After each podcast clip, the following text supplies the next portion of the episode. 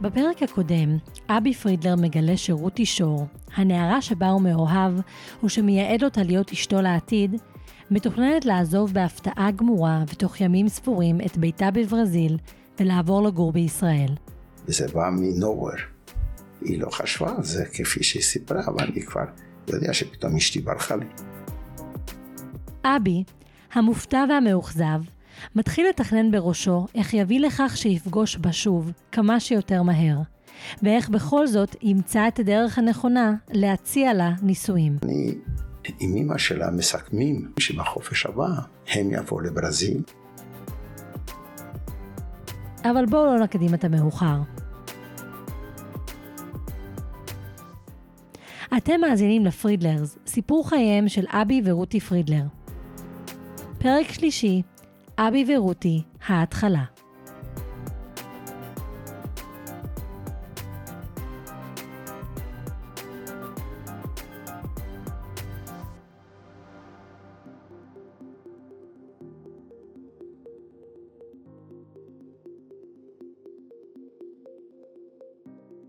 רותי ואבי הכירו במחנות בני עקיבא משותפים שהיו לסן פאולו ולריו.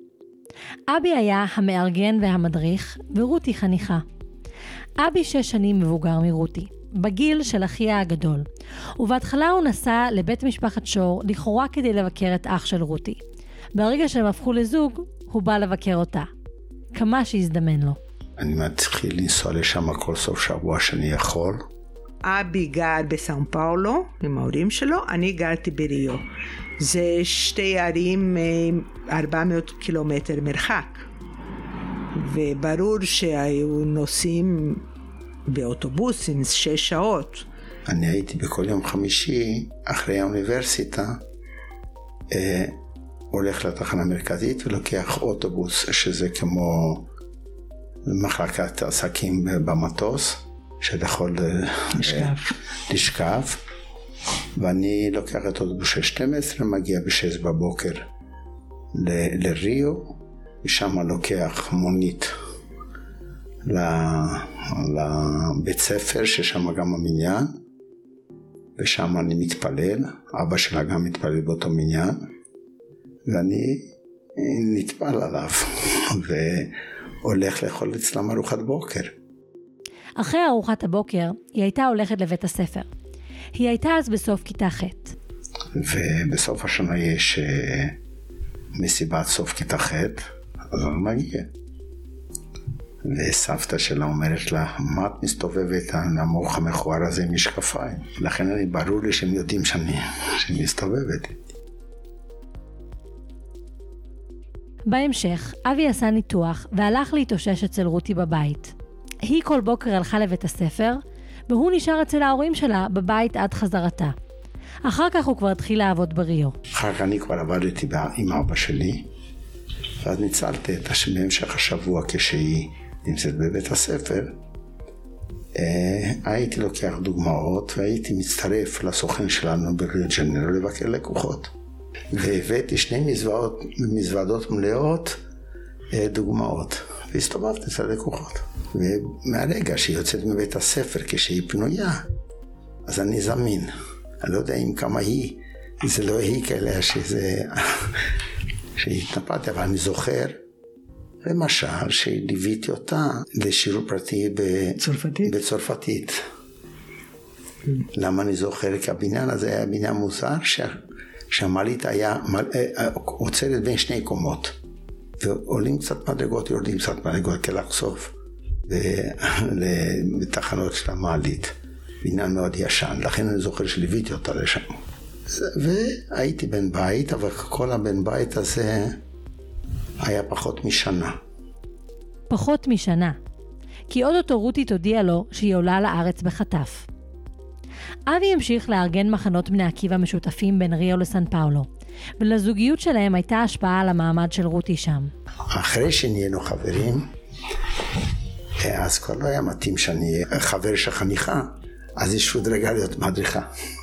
והייתה אפילו מדריכה של אנשים שהיו בגילה, או אפילו, אפילו, אפילו אולי יותר מבוגרים ממנה. בעיקר אבי התנחל אצל רותי בבית, אבל גם היא הגיעה מדי פעם אליו. הייתי מגיע אליהם לשבתות, והיא גם הייתה אצלנו כמה פעמים. אבל אני זוכר שאמא שלי מאוד התרשמה שנכנסה ועזרה במטבח, ו... ומיד תפסה יוזמה לעזור במטבח.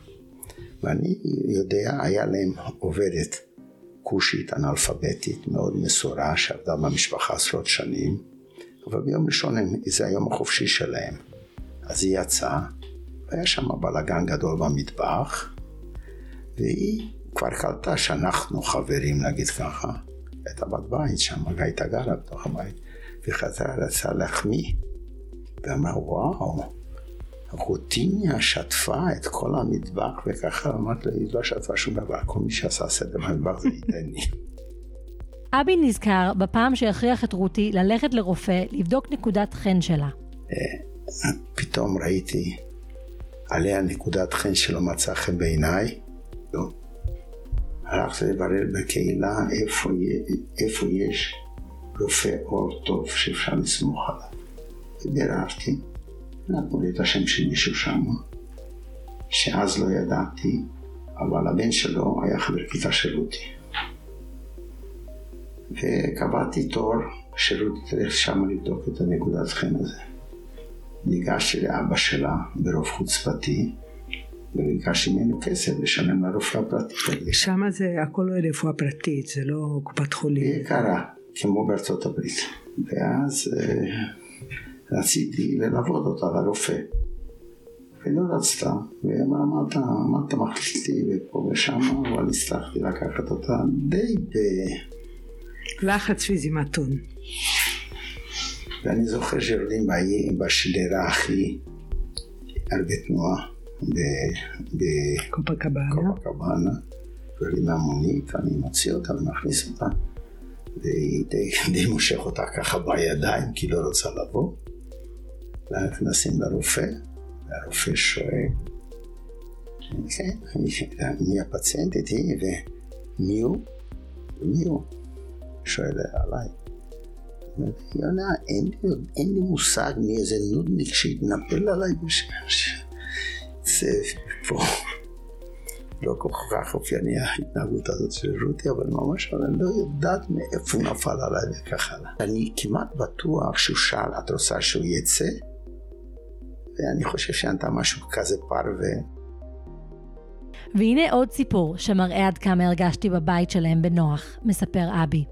עד כדי כך שיצא שפעם טרק את הטלפון על שר בכיר בממשלת ברזיל. אבל ברוב חוצפתי עשיתי עוד משהו. היו לו כמה שותפים לסבא. ואחד מהם היה אה, שר מאוד מאוד בכיר בממשלה. אבל לא ידעתי, לא ידעתי מי השותפים של אבא של החברה שלי. מקובל שב... שבסן פאולו נוער עושים שטויות עם הטלפונים שמתקשרים, ומתקשרים ו... בבוקר ואני ישן ותופס את המשרד ומתקשרים שמדבר סערה. ואמרתי, ואני אמרתי תפסיקו עכשיו לעבוד עליי ואני טורק את הטלפון. ואז מתקשרים עוד פעם, זה הבית של דוקטור שון, כן. פה מדבר השר זה וזה, השותף של דוקטור שור. אפשר לקרוא לו? ואז קמתי, יצאתי מהחדר של משרד שלו, הולך לקרוא לו. אחר כך אה, בארוחה, ארוחת בוקר, אבא שלה מעיר לי, תשמע לי, אני לוקח את המשרד, אבל ברוב חוצפת, חוצפת גם כן. אתה ככה טורק טלפון לשותפים שלו, אז אמרת, אני מצטער, לא אמרת שיש לך כאלה שותפים חשובים, אני לא, לא אמור לנחש את זה. איך ההורים שלך הגיבו לזה שהחבר החדש שלך פחות או יותר עבר לגור אצלכם בבית? אני שואלת את רותי. לא הגיבו יותר מדי, נגיד ככה. בשבילי זה עדיין תעמולה, איך הם קיבלו. תעלומה. תעלומה, איך אני... כי יש לי עוד סיפור נוסף שם שהיה שם, בריו חם מאוד, לא כמו בסן פאולו. ואז לא היו מזגנים. לא היה מקובל מזגנים אצלנו בבית, היה מזגנים רק עשרות שנים אחרי זה. ואני לא יכולתי לישון מרוב חום שם. ואבא שלה עבד גם כן מהבית, והיה לו מזגן במשרד שלו. ואני ברוב חוצפתי לקחתי את המזרון שלי מהחדר של אחי שהייתי יושן איתם, סחבתי את המזרון ושמתי אותו מתחת לשולחן העבודה שלו. ושם ישנתי. ולא, לא, אפילו לא עלה על דעתי שזה מפריע לו. באוגוסט הם הולכים יחד שוב למחנה של בני עקיבא. ואחרי שמסתיים, אבי מתקשר לרותי הביתה, לראות שהיא והחניכים הגיעו בשלום לסן פאולו. אני מתקשר לדעת אם הגיעו בשלום, ואז היא מודיעה לי שכולם הגיעו בשלום, אבל אבא שלה קרא לה ולדני, כי אלי כבר היה בארץ, והודיע להם שביום ראשון הבא, שבוע אחרי זה בדיוק, עולים ארצה. וזה בא מנוהוור. אנחנו לא ידענו, אבל הוא כבר ידע שהרופא אמר שהצפי של חיים של אימא שלה זה חצי שנה. בסוף זה לקח שלוש ומשהו שנים. ואז אפילו שהוא היה אז גם כן ניהל חברה שהוא גם היה אחד מהבעלים וגם היה נציג של כמה חברות נפט וגם היה אחראי בעל הקורא בבית הכנסת וגם בעל תפילה בבית הכנסת וגם מנהל של נשיא בית ספר והיה שם כל יום ועוד אלף עיסוקים תוך שבוע הם עלו. וזה, היא לא חשבה על זה כפי שהיא סיפרה, אבל אני כבר יודע שפתאום אשתי ברחה לי. אבי יוקע בהלם. הוא מתחיל כבר אז לחשוב בראשו איך יחזרו להיות יחד. רותי בינתיים עולה לארץ, ומתחילים לנהל מערכת יחסים ממרחק, כשהם מתקשרים ביניהם במכתבים. זה היה, היה לי מאוד עמוס מבחינה לימודית. היה לי ממש מאוד קשה ועמוס. ואבי כתב לי מכתבים, אני חושבת שפעם ביום הוא היה שולח לי מכתב, וכל מכתב מגילה. ארבע, חמש דפים, והוא ציפה שאני גם אענה. קודם כל, אני בסגנון, בסגנון טלגרפי בכלל, ואבי בסגנון של מגילות. אז אני פעם בשבועיים הייתי עונה משהו קצר, כי לא היה לי זמן. להשקיע בכתיבת מכתבים. ואבי היה כותב גם באוניברסיטה, ואני, ולי לא היה את הזמן ואת הנחת. כחצי שנה אחרי שרותי עולה לארץ, אבי מגיע לביקור במהלך החופש הגדול של ברזיל. רותי באותו זמן לומדת בתיכון בחיפה, וסבתא של אבי, שחיה בארץ, מאושפזת בבית החולים פוריה בטבריה. רוב הימים אבי היה הולך. ש... ראשון, שלישי וחמישי הייתי יורד עם שותף של הדוד שלי במפעל קרח שאבא שלי הקים ב-52, שאז נשאר לדוד. הוא היה מוריד אותי בפוריה בשמונה בבוקר, קצת לפני, ויוצא מוקדם לטבריה, ואוסף אותי בדרך חזור לחיפה בארבע, זה בראשון, שלישי וחמישי. ואז הייתי מנסה להיות עם רותי. הייתי, היינו הרבה או אצלם בבית, כן, אתה היית גר אצל דודה שלך. או אצל דודה שלי שגרה לא רחוק משם, כמה תחנות אוטובוס משם. ובימים שלא ירדתי לטבריה, כי השותף לא ירד, לא רציתי לגלגל עם אוטובוסים, אז הייתי בבוקר אחרי התפילה, יושב ולומד עם אבא של הגמרא. אני חוזר לברזיל בסוף החופש, גם נגמר החופש, גם בסוף אותו חופש סבתא שלי נפטרה באמת וקברנו אותה. ואני חוזר לברזיל, ללימודים ולעבודה. הייתי בשנה הרביעית לאוניברסיטה, באוניברסיטה למדתי הנדסה אזרחית, אבל אני אה, עם אמא שלה מסכמים, לדבר עם אף אחד, שלה מסכמים שבחופש הבא. הם יבואו לברזיל, והיא עמדה בהסכם שלנו. רות הגיעה והייתה אצלנו כבר בבית בסן פאולו, ככה שזה ברור כבר שאנחנו יחד. האמת שאני חושבת היום כאימא לילדים, אני חשבתי מה, בגיל 16, בגיל זה, אבל אני, אני חושבת שהרי אבא שלי ידע שאימא שלי חיה על זמן שאול. ובכל זאת אבי היה בן אדם ערכי, אחראי, שדי uh, התאים למה שהוא חלם שיהיה בשבילי. אימא שלי, אני חושבת שהיא גם ידעה, היא לא אמרה, זאת אומרת, היא, ואני חושבת שזה גם הייתה אחת מהסיבות שגם אבא שלי, גם אימא שלי די זרמו עם העניין הזה ש... שהייתי כל כך צעירה ובכל זאת. אז הם הביאו איתם את רותי לברזיל, כמו שביקש. ואז... אני זוכר שהיינו בבית אצלנו, ולא רציתי שההורים שלה ידעו אחר כך. שאני, שאנחנו מתח... מחליטים להתחתן ואפילו לא נמצאים אצלה בבית, ואנחנו מהאורד פשן, שאני אפילו לא מבקש את ידה וכך הלאה. אז אה, ביקשתי מאמא שלי שתיכנס לחדר ולא תצא כמה דקות, כי היה רק טלפון אחד בסלון.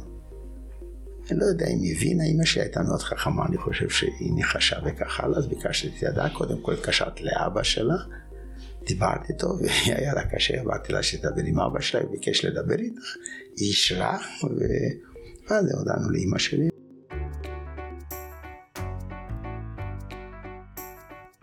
הם קבעו לקיים את מסיבת האירוסין בריו, בדירה ששכרו לתקופה של השהות שלהם שם. השתתפו במסיבה כמה בני משפחה וזוג חברים אחד של ההורים של רותי. אימא שלה אה, הלכה איתה לחנות של שמלות, שמלות יפות, גם הם הביאו הרבה דברים, הם באו לחופש. וקנתה לה שמלה יפה, צהובה, ו... אבל היא לא, לא אמרה, היא לא צריכה ולא הסכימה ללכת למנוד את השמלה ולא עם דיסנדות, ואני נמצא בעסק, מאיפה שאני ואבא ואמא צריכים לצאת באוטו לנסיעה לריו, ומצלצל לטלפון והיא מבקשת שאני אקדים לבוא בזמן שהחנות עוד תהיה פתוחה, שאני אאסוף את השמלת שלה, כי אחרת היא, היא לא תלבש את השמלה. ובדרך לאלוסין הבאתי לכלה את, ה... את השמלה. עוד משהו משעשע קרה בדרך לאירוסין.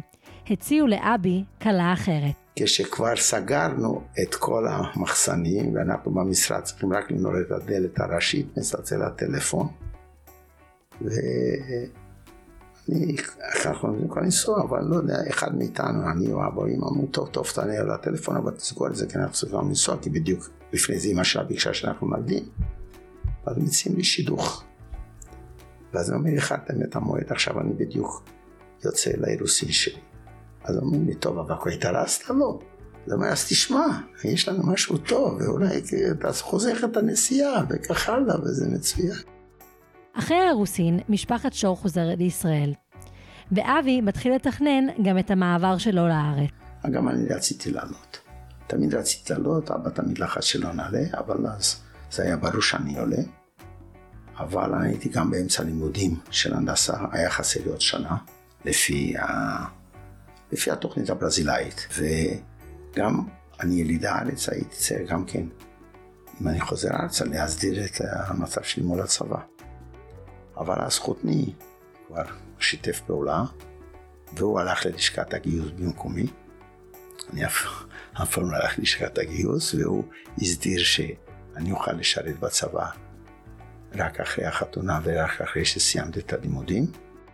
ורותי מסייעת בהסדרת המעבר שלו לסיים את לימודי האוניברסיטה בטכניון. היא למדה בעירוני ו', שזה בנווה שאנן, טכניון זה בדרך, והיא הלכה בדרך ללימודים, הייתה עוברת בטכניון, והיא הסדירה לי את כל המעבר מברזיל לפה, עם כל הניירות ששלחתי לה. היא גם איתרה עבורו חבר, שיעביר לו את חומרי הלימודים שהפסיד בפער הזמן שהיה בין סיום הסמסטר בברזיל לתחילת הסמסטר בארץ. ועמדה עוד משימה לפתחם, להירשם לרבנות בכדי להתחתן.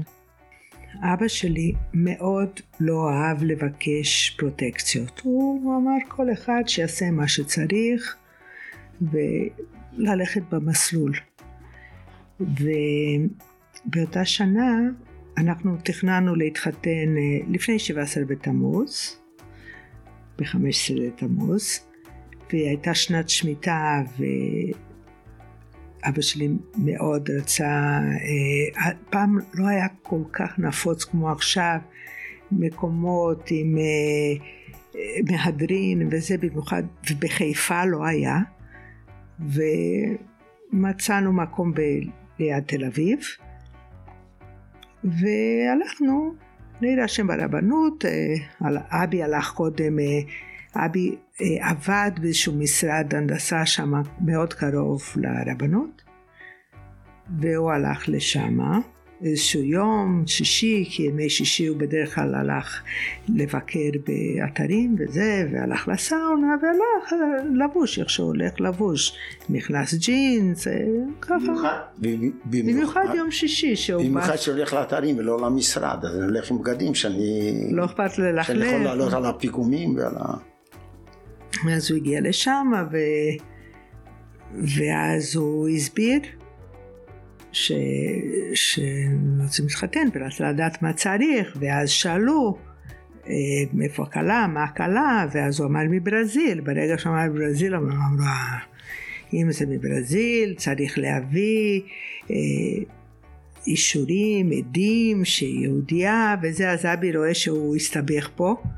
אז הוא החליט שהוא לא לא רוצה כלום וזה הבן, הבן אדם שמה חשב מה אני כל כך הרחקתי אותו ניסה לפייס אותו, פתאום אמר לא לא שינית את דעתי לא רוצה וזה והלך. ואז כשהוא חזר הביתה הוא אמר לאבא שלי תקשיב זה המצב זה מה שקרה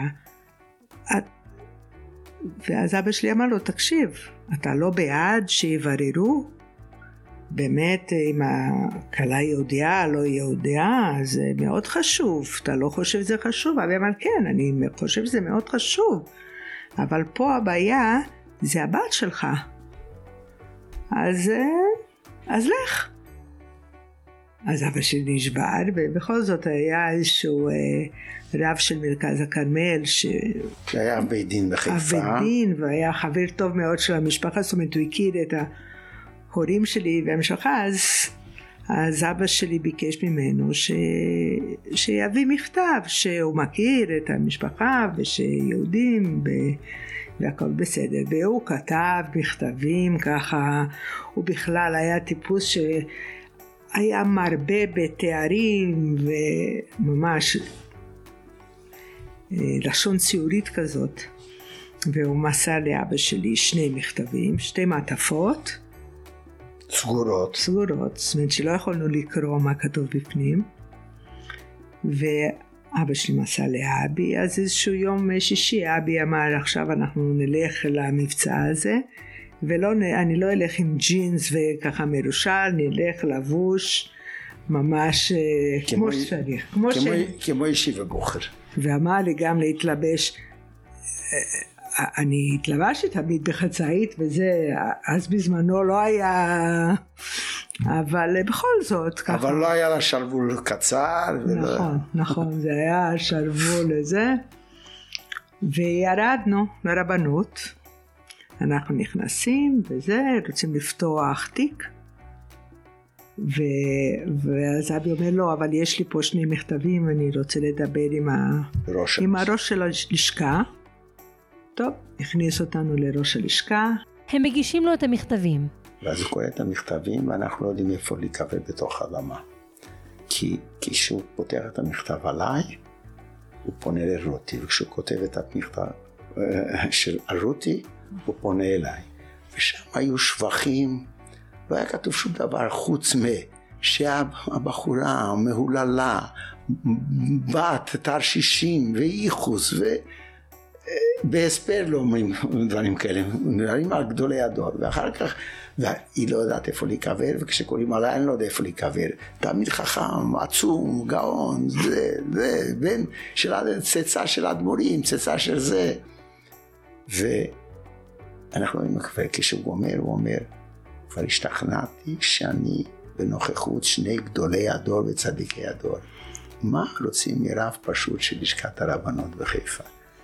רק רוצים שהרב יאשר שאנחנו יהודים. אני לאשר ששני גדולי הדור הם יהודים? למה? כי אנחנו רוצים להתחתן וצריכים לפרוצדורה. הביורוקרטיה זה אומר, בסדר, אני מאשר, אבל איפה אתם מתחתנים? אז הוא אומר, אנחנו אומרים בתל אביב. מצטער, אבל תל אביב זה לשכה אחרת, זה לא קשור. פעם אתה היית צריך להירשם איפה שאתה רוצה להתחתן. רק עכשיו, ממש עכשיו שינו את זה. כן, ממש עכשיו שינו. ואדם אתה בסדר, בסדר הרב, אבל בבקשה, אבל תגיד, אז תשלח לתל אביב, שזה כבר בדקתם שאנחנו יודעים פה.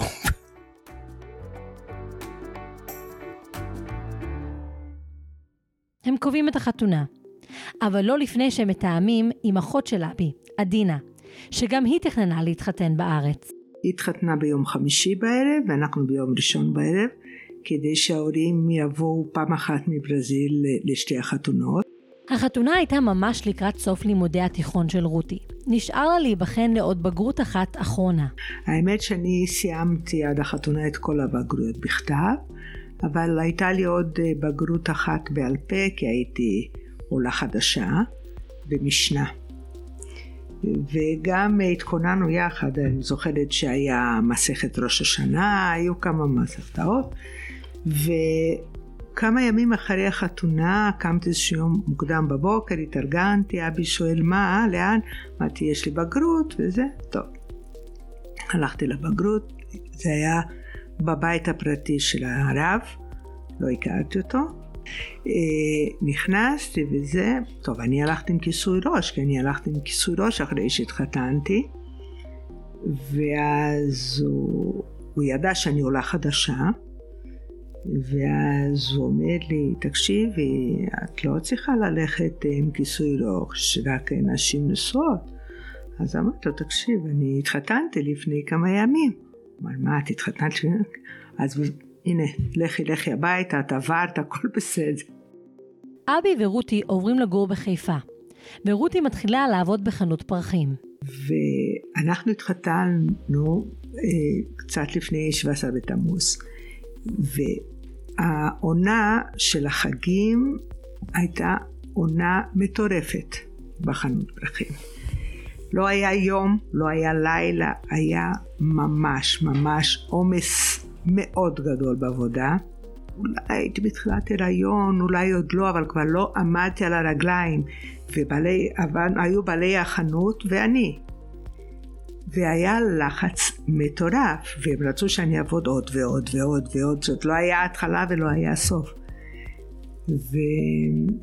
באיזשהו שלב אבי אמר, תקשיבי, תגידי להם, הם בעלי החנות, בסדר שהם יעבדו כמו משוגעים, אבל... אה, אני חושב שאני כבר ידענו שאת בהיריון, או שחששנו שאת בהתחלת הריון. נכון. ו... וראיתי שרותי מתמוטטת, והלכתי אחריה. כשאני אומר הלכתי אחריה, אני לא זוכר השעה, אבל היה או שתיים לפנות בוקר, או שלוש לפנות בוקר. כן, כי זה היה מטורף. שהתחילה יום קודם בשבע לפנות בוקר, ולא חזרה הביתה. אמרתי כל הכבוד, הם בעלי החנות, ואת עוד מעט תתמודדי. והוצאתי אותה מכוח עבודה, בשתיים שלוש לפנות בוקר. לא הרבה אחר כך מתחילה מלחמת יום הכיפורים. רותי ואבי שהו בצום אצל ההורים של רותי. ואנחנו עם ראש של חולניקים, לא יודעים מה זה מקלט, מה זה אזעקות, כלום, לא ידענו כלום. גרנו בבית פרטי, לא בבניין, ופתאום אנחנו שומעים אזעקה, ואין לנו מושג, רואים כל האנשים רצים וזה, ואין לנו מושג איפה המקלט, מה המקלט וזה, והתחלנו לחפש בבית, ואנחנו בכלל חשבנו שהמקלט הוא מחסן. כי מה, היה ככה מתחת לבית איזשהו חדר כזה, וממש לא היינו מודעים. ואז התחילו להבין מה קורה. אבא היה בזמן האזעקות בבית הכנסת. אנחנו היינו בבית הכנסת בישיבת תפארת הכרמל, והיה בדיוק הפסקה, ויצאנו. ואחת מהתמונות שחקוקות לי, המשרד שבו עבדתי, היו שני בעלים שם על המשרד. קראו למשרד רוזהאוטן פינקלשטיין. ופינקלשטיין, הוא היה גר מולנו, והיה לו מרצדס. אומר לו מרצדס כי בגלל זה זיהית אותו. והוא לא היה בן אדם דתי, אבל היה מסורתי כזה, לא יודע, לא הכרתי אותו בבית שלו, רק בעבודה. אבל מהרושם שהיה לי, הוא לא טיפוס שייסע... ביום כיפור, ביום באוטו. וכשאני יוצא מבית הכנסת ומתחילות אזעקות, בצהריים אני רואה אותו טס כמו מטורף. ברכב. עם הרכב שלו. ואז התחיל אזעקות, ואז התחיל אותי. מספרת, מוצאי הצום, להורים היה טלוויזיה, והדליקו את הטלוויזיה, ואני זוכר את הפנים של גולדה מאיר שהייתה נראית איומה. הבנו מהפנים שלה כמה מצב. כאשר הם אמרו מה שאמרו, לא זוכר מה שאמרו, ולמחרת אני, אה, היה לי כבר תאריך גיוס, כי סיימתי את הלימודים, ואז הייתי צריך להגיע ל... ואז התחתנת. לשירות סדיר אה, מקוצר של שישה חודשים, אבל הקדימו לי, הלכתי מיד לצבא, עשינו לי טירונות כן. מאוד מאוד מקוצרת, כי רצו שאני, אה, כבר הייתי מהנדס והיה לי כבר תעודת מודד, ורצו שאני אעשה מדידות חיל התותחנים, עשו לי תוכנית מאוד מקוצרת, ושלחו אותי למובלעת בסוריה, אבל הגעתי שם בדיוק אחרי הפסקת האש, שזה כבר שלוש שבועות אחרי יום כיפור, משהו כזה.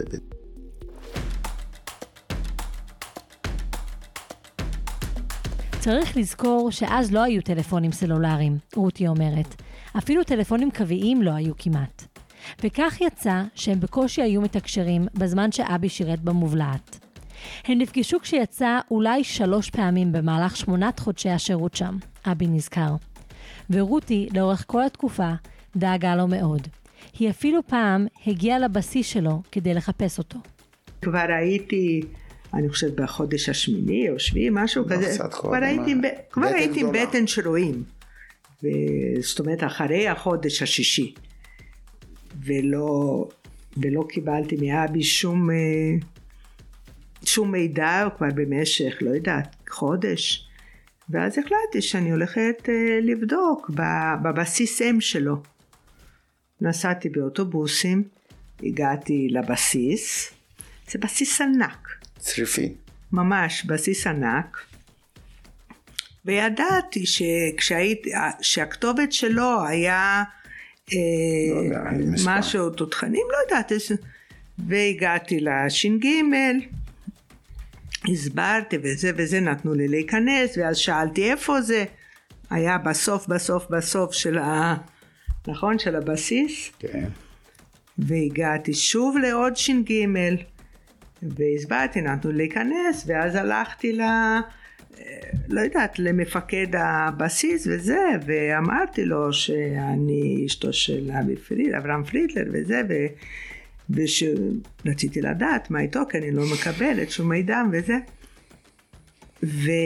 ובדיוק במקרה, או כמו שאומרים אין מקרה, אבי הגיע ל...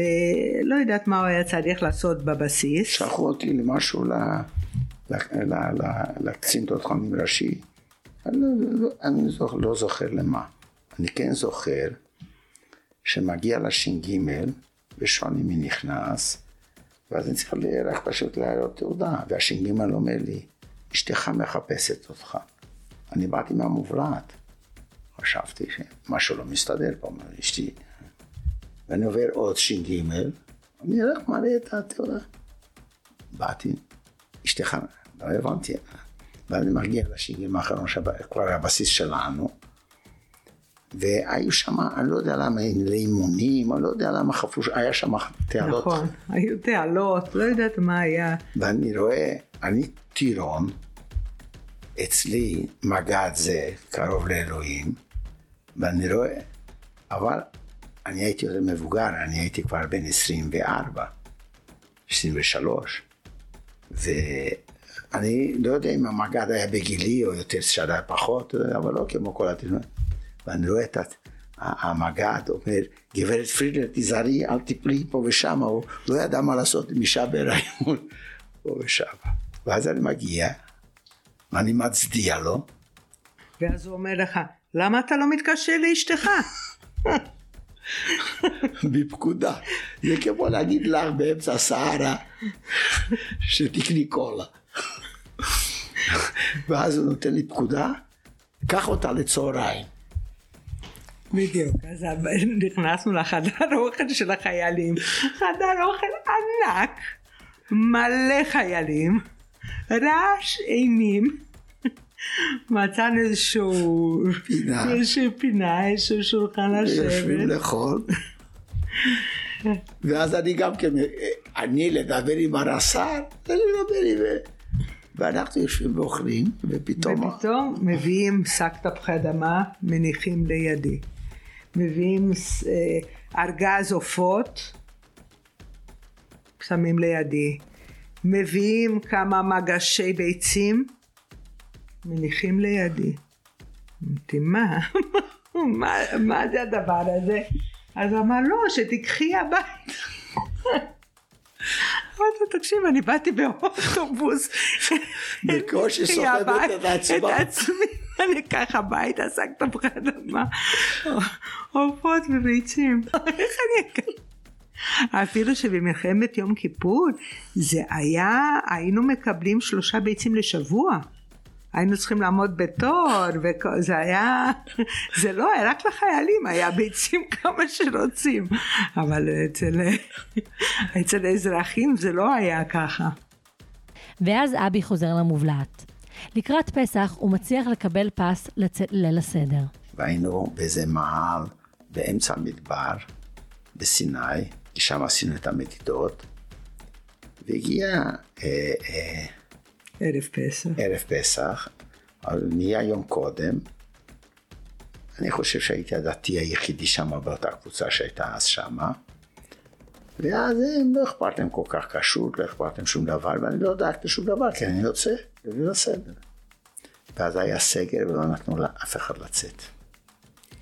ואז היות ופתאום ראיתי שאני נתקע שם בליל הסדר, הלכתי ברגל קילומטרים עד המקום הכי קרוב, לדאוג, כי אפילו שהצבא צריכה לדאוג, היה בלאגן עצום. כן, היה בלאגן, גם לא היה בבסיס מסודר. הלכתי לדאוג שיהיה לי קצת יין לארבע כוסות, ושיהיה לי... מצות. ו... וניסיתי להכשיר לכל הפחות סיר אחד, שנוכל משהו לחמם לעצמי וכך הלאה. באתי כל הלילה, וזהו. אבל עוד קיוויתי שאני אצא לליל הסדר. שיז... זה היה ליל, ליל הסדר מוצאי שבת. כן, כן. אבל... אז הוא היה צריך לצאת לשבת. אבל לא ידעתי אם יצליח או לא, עלה לי רעיון, לא יודע מאיפה, וכתבתי לעצמי קודם כל, לפי השעה שאני יוצא, עד איפה אני אצליח להגיע במרכז הארץ, כי אנחנו היינו ליד, ליד התעלה, לא כבר נסוגו מהתעלה, אבל... ואז עשיתי כל מיני ציוני דרך. המקום הראשון היה בני ברק, אבל בני ברק היה בני דודים רחוקים מאוד שלה, חסידי קרלין. אחר כך התחנה הבאה, כבר לא זוכרים, זה היה חולון, התחנה הבאה הייתה שאליסטן דודה, לא דתייה, אפילו שהבית היה כשר, אחר כך התחנה הבאה הייתה רעננה, כי אחותי הייתה גרה ברעננה, שבעלה גם כן היה בסיני. וככה, לפי מתי אני יוצא, לאן אני מצליח להגיע לפני החג. ובאמת, אחרי הצהריים, אני לא יודע שעה, ביטלו את הסגר, שאפשר את לצאת. את הכוננות. את הכוננות, לא יודע. ואז עליתי על הרכב הראשון ונסעתי לפידים, כי שם היו מטוס, מטוסים למרכז הארץ. ואיך שהגעתי ראיתי את המטוס האחרון ממריא. אז נכנסתי לאיזה ג'יפ צבאי שנוסע למרכז הארץ, המנוע עלה באש. ואז, ואת הפתק הזה השארתי מהטלפון של הבית של האנשים שלה, שלפי השעה שאני יוצא, לאן אני חושב שאני אגיע. שיודיעו לי שאני גם אתקדם לאותו מקום. ואז אה, האוטובוס היה מליבה, כי החילונים רצו לעצור לשתות ולעשות פיפי וככה הלאה, הדתיים רצו שימשיכו באיזשהו מקום, הנהג שיתף פעולה עם הדתיים, כי הוא ריחם עלינו. והגענו עד ל... ואמרת תתווכחו, תתווכחו, בינתיים אני נוסע. הגענו לתחנה מטאורולוגית אה, בדגון, ואז שם הוא עצר, ירדתי, רצתי לטלפון הציבורי הראשון, והתקשרתי אליהם הביתה, וחותני עונה לטלפון ואומר, איפה אתה? אז אני אומר, אני בבית דגון, רותי קיבלה הודעה מחבר שלך. שתיסע לבני ברק. לפי הטבלה, אני לא יודעת לאן אני נוסעת, לא ידעתי, הצליחו להעביר, כי זה היה פרוטקציה חבר בקשר. לאן שהייתי צריכה להגיע בבני ברק, זה היה בני דודים רחוקים מצד אבא שלי, חסידי קרלין, חרדים, חרדים, חרדים, חרדים. והגעתי ביום שישי, כשהסדר היה מוצאי שבת ככה בהתראה של כלום. ובסוף הריון. בסוף הריון. הייתי בתחילת החודש התשיעי כבר, כי ומה זה היה לי לא נעים? אנשים לא הייתי ש... שם. לא, ואנשים שהם באמת אה, חיו מאוד בצמצום. והגעתי, ואז הם, מה לעשות, לעזור, אז נתנו לי חסה לברור, ונתנו... ואני רואה שמתקרבת השבת, מתקרבת השבת, ואבי לא מגיע, ואני אומרת, וואלה, עכשיו אני אתקע פה גם שבת, וגם יומיים, זה היה יומיים לבד, ו... אני בדרך, וכבר הדלקתי נרות, ואבי לא הגיע.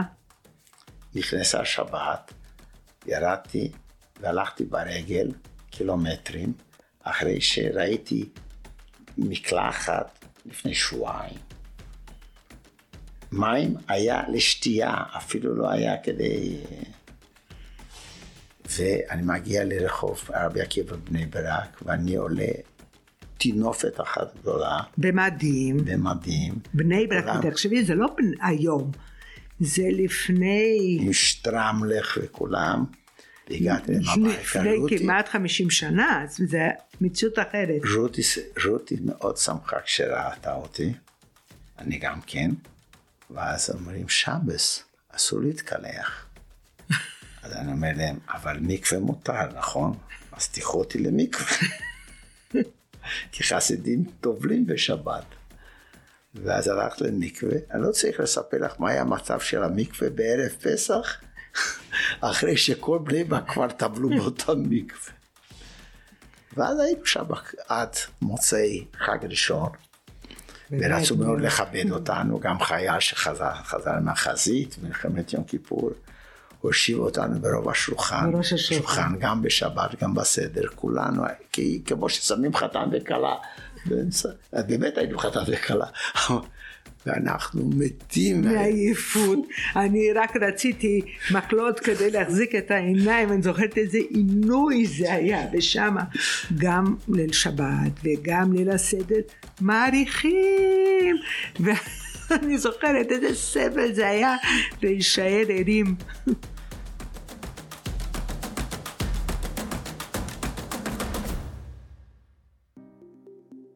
ואז, למחרת השבת והחג הזה, שבו שניהם היו מותשים אבל שמחים מאוד להיות יחד, אבי כבר חוזר לצבא. רותי, כאמור, כבר בהיריון מתקדם עם בנם הבכור. שאלתי אותה, איך היה לעבור את ההיריון ככה, כשאבי נמצא בצבא ואתם מתראים כל כך מעט? כשאבי היה בצבא הייתי אצל ההורים שלי, הייתה תקופה שנסעתי לרעננה להיות עם עדינה, עם גיסתי, גם היא הייתה לבד וגם אני הייתי לבד, ואז היינו שתינו אצל אה, ההורים של רפי ברעננה. היה... היה משעמם ומאתגר, כי זה די להיות לבד, הריון ראשון, ומצב של מלחמה, או שעל אחרי מלחמה שבאמת אין קשר וזה. בלי ספק הייתה תקופה מתוחה. הפעם הבאה שהם מתראים זה כחודש אחרי פסח. כשאבי כבר נמצא לקראת סוף השירות ויוצא לשבת, שבמוצאי אותה שבת, בן הבכור שלהם, בני, ייוולד. ואז נתנו לי לצאת שבת, ובמוצאי שבת בני נולד. כן, בני נולד בכף יער. כן. ואני השתחררתי, חזרתי לצבא למחרת שהוא נולד, ביום ראשון, אבל שלושה ימים אחרי זה שחררו אותי כבר, ואז סיימתי את השירות הצבאי. ואני זוכר שבשבת היינו אצלנו בבית, לא אצל ההורים, ורותי דחפה אותי שהיה לי חברותה שנלך ללמוד עם חברותה בבית הכנסת במנחה, אבל אני הייתי כבר על עצבים, איך שנגמרה מנחה, רצתי הביתה, ורותי כבר לא נמצאת. ושיערתי לעצמי שהיא לא הלכה להורים, כי ההורים היו יותר רחוקים מהדודה. יותר רחוק, זה מהדודה. חצי שעה הליכה. ואז רצתי לדודה, בכיוון הפוך, אבל יותר קרוב מההורים, ובאמת הייתה אצל הדודה, ונשארנו שם עד מוצאי שבת, מוצאי שבת עברנו להורים שלה, ו- ואבא שלה היה לו סטופר, ש... כל פעם שהיה לי ציר הייתי אומרת הוא היה מודד לי את הצירים. הסטופר שהוא היה משתמש לעשות ספורט, פשוט מאוד. ואז, ואז הוא כל הזמן רצה שנלך, נלך, נלך לבית חולים, ואז היה סדרה בטלוויזיה שקראו לה Ironside, שכולם היו מרותקים לאותה סדרה. זה רופא על כיסא גלגלים, וזה... ואמרת, אין מה ללכת לבית חולים עד שלא נגמר Ironside, כי... אף אחד לא יסתכל עלינו. ואם יטפל בזה מישהו, איזה עוזר או פה ושם, אני לא לוקח את רותי לבית חולים. עד שלא נגמר הפרק. כשנגמר הפרק, אז אומר, עכשיו אפשר ללכת לבית חולים. ואז כולם קמו, שני אחים שלה, והאבא והאימא, ואמר, לא, לא, לא, אנחנו לא הולכים כל החמול לבית חולים, רק אני ורות הולכים לבית חולים. אז לא היה אולטרסאונד כמו היום, אז לא ידענו אם ייוולד לנו בן או בת, אבי אומר. אבל הייתה לי תחושה שזה בן. הוא גם נזכר בתחושות שלו בזמן שהלך לחפש את רותי בבית הדודה באותה שבת לקראת הלידה. אני זוכר ששרתי כל הזמן לעצמי, כל עצמותיי תאמרנה השם כמוך. הודעתי לקדוש ברוך הוא. שרתי לעצמי בקול רם, כל עצמותיי תאמרנה השם כמוך. כל כך שמחתי. גם חזרתי במלחמה, גם חזרתי בשלום. אשתי צריכה ללדת, בן בכור, וואו, הייתי בדנים. ואז, שישה שבועות בלבד אחרי שבני נולד, רותי ואבי עוברים בחזרה לברזיל. אבא שלי אף פעם לא רצה שנעלה. הוא השלים בדיעבד כשהתחתנו. והוא לחץ שנבוא, שאני אבוא לעזור לו בעסק לתקופה קצרה. מאוד מאוד מאוד לחץ. ואני לא גדלתי בארץ, ולא היה את ההוואי הזה של צבא וכך הלאה. והתקופה של המלחמה, אפילו שלא הייתי באף קרבות, רק תחת הפגזות, היה לי, היה לי קשה בצבא. די נשברתי. היה לי כל מיני קטעים לא נעימים עם קצינים שדי הזניחו אותנו, אפילו מאחורי הגבול, והוא הוא תפס אותי באיזה רגע של חושה, והצליח לשכנע אותנו שנבוא לתקופה מסוימת. איך הגיבו ההורים של רותי למעבר? אני שואלת. אבא שלה היה מאוד נגד שאנחנו נרד. נכון. מאוד נגד. ומאוד כעס על אבא שלי שנים, עד שהוא לחץ עלינו. כי זה לא היה מה, שגם, מה שתוכנן. אבל אני חושב שהוא, מצד שני, לא רק שלא רצה לריב, לא זו הנקודה, אני חושב, ככה רותי חושבת גם כן, שהיא תהיה יתומה בגיל 19, הוא לא עדיין ידע שהיא תהיה יתומה בגיל 19, הוא ידע שהיא תהיה יתומה ב... והיה לו רק שני בנים, כבר מבוגרים. ממני? אבל הוא חשב אולי שאנחנו ככה מנתחים שהוא שמח שהיא תלך למשפחה איפה שיש אימא. כי נשארה בלי אימא, ונשארה בלי שום אישה בבית וכך הלאה. אני חושב שזה ככה איכשהו ניחם אותו והוא זרם עם זה. אז לא היה לחץ קונטרה שלא נרד. היה לחץ גדול מאוד שאנחנו נחזור לברזיל, ולא היה לחץ ש... שלא נרד. אבל חודשים בודדים אחרי המעבר, רותי נקראת בחזרה לארץ לאימה הגוססת. אז אה, טוב, הגענו לברזיל ב-24 ליוני, בשני לספטמבר יום הולדת שלי. אבא שלי התקשר למשרד. התקשר אליי. ואמר שאימא שלי... סופנית. סופנית, ועם כאבי ראש מאוד חזקים, וכנראה עוד מעט... אה, ובכלל לא ידעתי כלום. כן ידעתי שקודם אה, לאימא שלי היה משהו כאילו איזשהו אירוע מוחי. ואז אבא שלי אומר לי שכנראה יתחילו לתת לאמא שלי מורפים שלא יהיה לה, שלא תסבול, ושאם אני רוצה לראות את אמא שלי וזה לפני שאני אבוא. ואז באתי ארצה, הגעתי לפה בשלישי לספטמבר, משהו כזה. הייתי גם צריך להסדיר תעודה לבני. נכון. כי בני הלך. לא, בני היה לו, הוא היה בדרכון הישראלי שלי. ואז אימא שלי הייתה בבית, וטיפלו בבית אבא שלי ואני. ואז, בכ"ז בחשוון, מריאנה שור נפטרה. על פניו, היא לא ידעה שהיא חולה סופנית, הם אומרים, אבל זה די ברור להם שהיא כן ידעה. אבי נזכר בסיפור שהוא בדיעבד הבין ממנו את העניין הזה. אותה תקופה קצרה שכבר השתחררתי מהצבא ומה שאנחנו ידענו שהיה לנו המוחי. ומה שאנחנו ידענו אחר כך, כל השנים, שלא הודיעו לה שיש לה סרטן ושלא ידעה שיש לה סרטן. אני מניח שהיא ידעה. מצלצל הטלפון, ואני עונה לטלפון, כי הלכה אז עוד בקושי רב. כן. ואני עונה לטלפון, והיא נורא בקושי מתקדמת למטבח, ומתקשרת בחורה אה, מצ'ילי, אז היה מהפכה בצ'ילי, והיו פה כל מיני סטודנטיות שנתקעו פה, בשם ההורים פתאום לא יכולים לעזור להם וכך הלאה, והיא נגנה להם חתונה. ואז היה לה אירוע מוחי, החתונה עוד התקיימה קודם, לפני האירוע המוחי, אבל מתקשרת. כי אימא שלה תמכה בה. פתאום היא משפחה טובה, ופתאום ההורים לא יכולים לשלוח כסף. ו... ואני רוצה להגיד שהיא לא יכולה לענות פה ושמה, והיא מסמנת לי, היה שם איזה חלון בא מהמטבח כן. לסלון, מסמנת לי, לא, ומחזיקה ככה, תומכת את עצמה בדלת של המקרר ובמקרר, ומתאמצת נורא, ואני מביא לה את הטלפון, והיא, והיא עונה ורגועה. וראיתי שיש לה, אז גם כן היה לה איזה משהו, מיני אירוע או משהו כזה. אבל בכוחות עילאים היא סוגרת, מדברת עם האישה וכך הלאה, עם הבחורה, ואחר כך אומרת לי, אתה לא ראית כלום ואתה לא מספר לאף אחד מה שראית, שהיא התמוטטה וכך. תמכתי בה.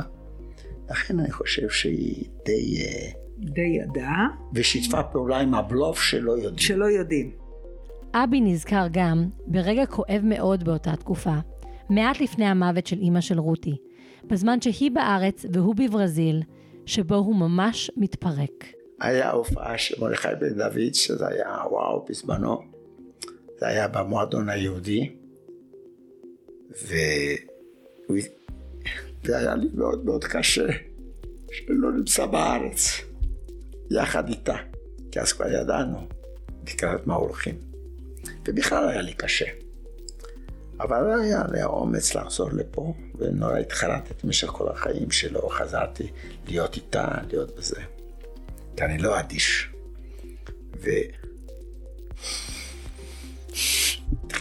לשיר הנה שבאמה, אני התפרקתי לגמרי, וברחתי באמצע הופעה ונכנס לשירותים של הגברים. ועדינה בא אחריי. כי עדינה הייתה שם. עדינה הייתה שם. התפרקתי לגמרי. זה, אני חושב שבאותו רגע נפל עליי גם המלחמה, גם שהיא חולה, גם שאנחנו בברזיל.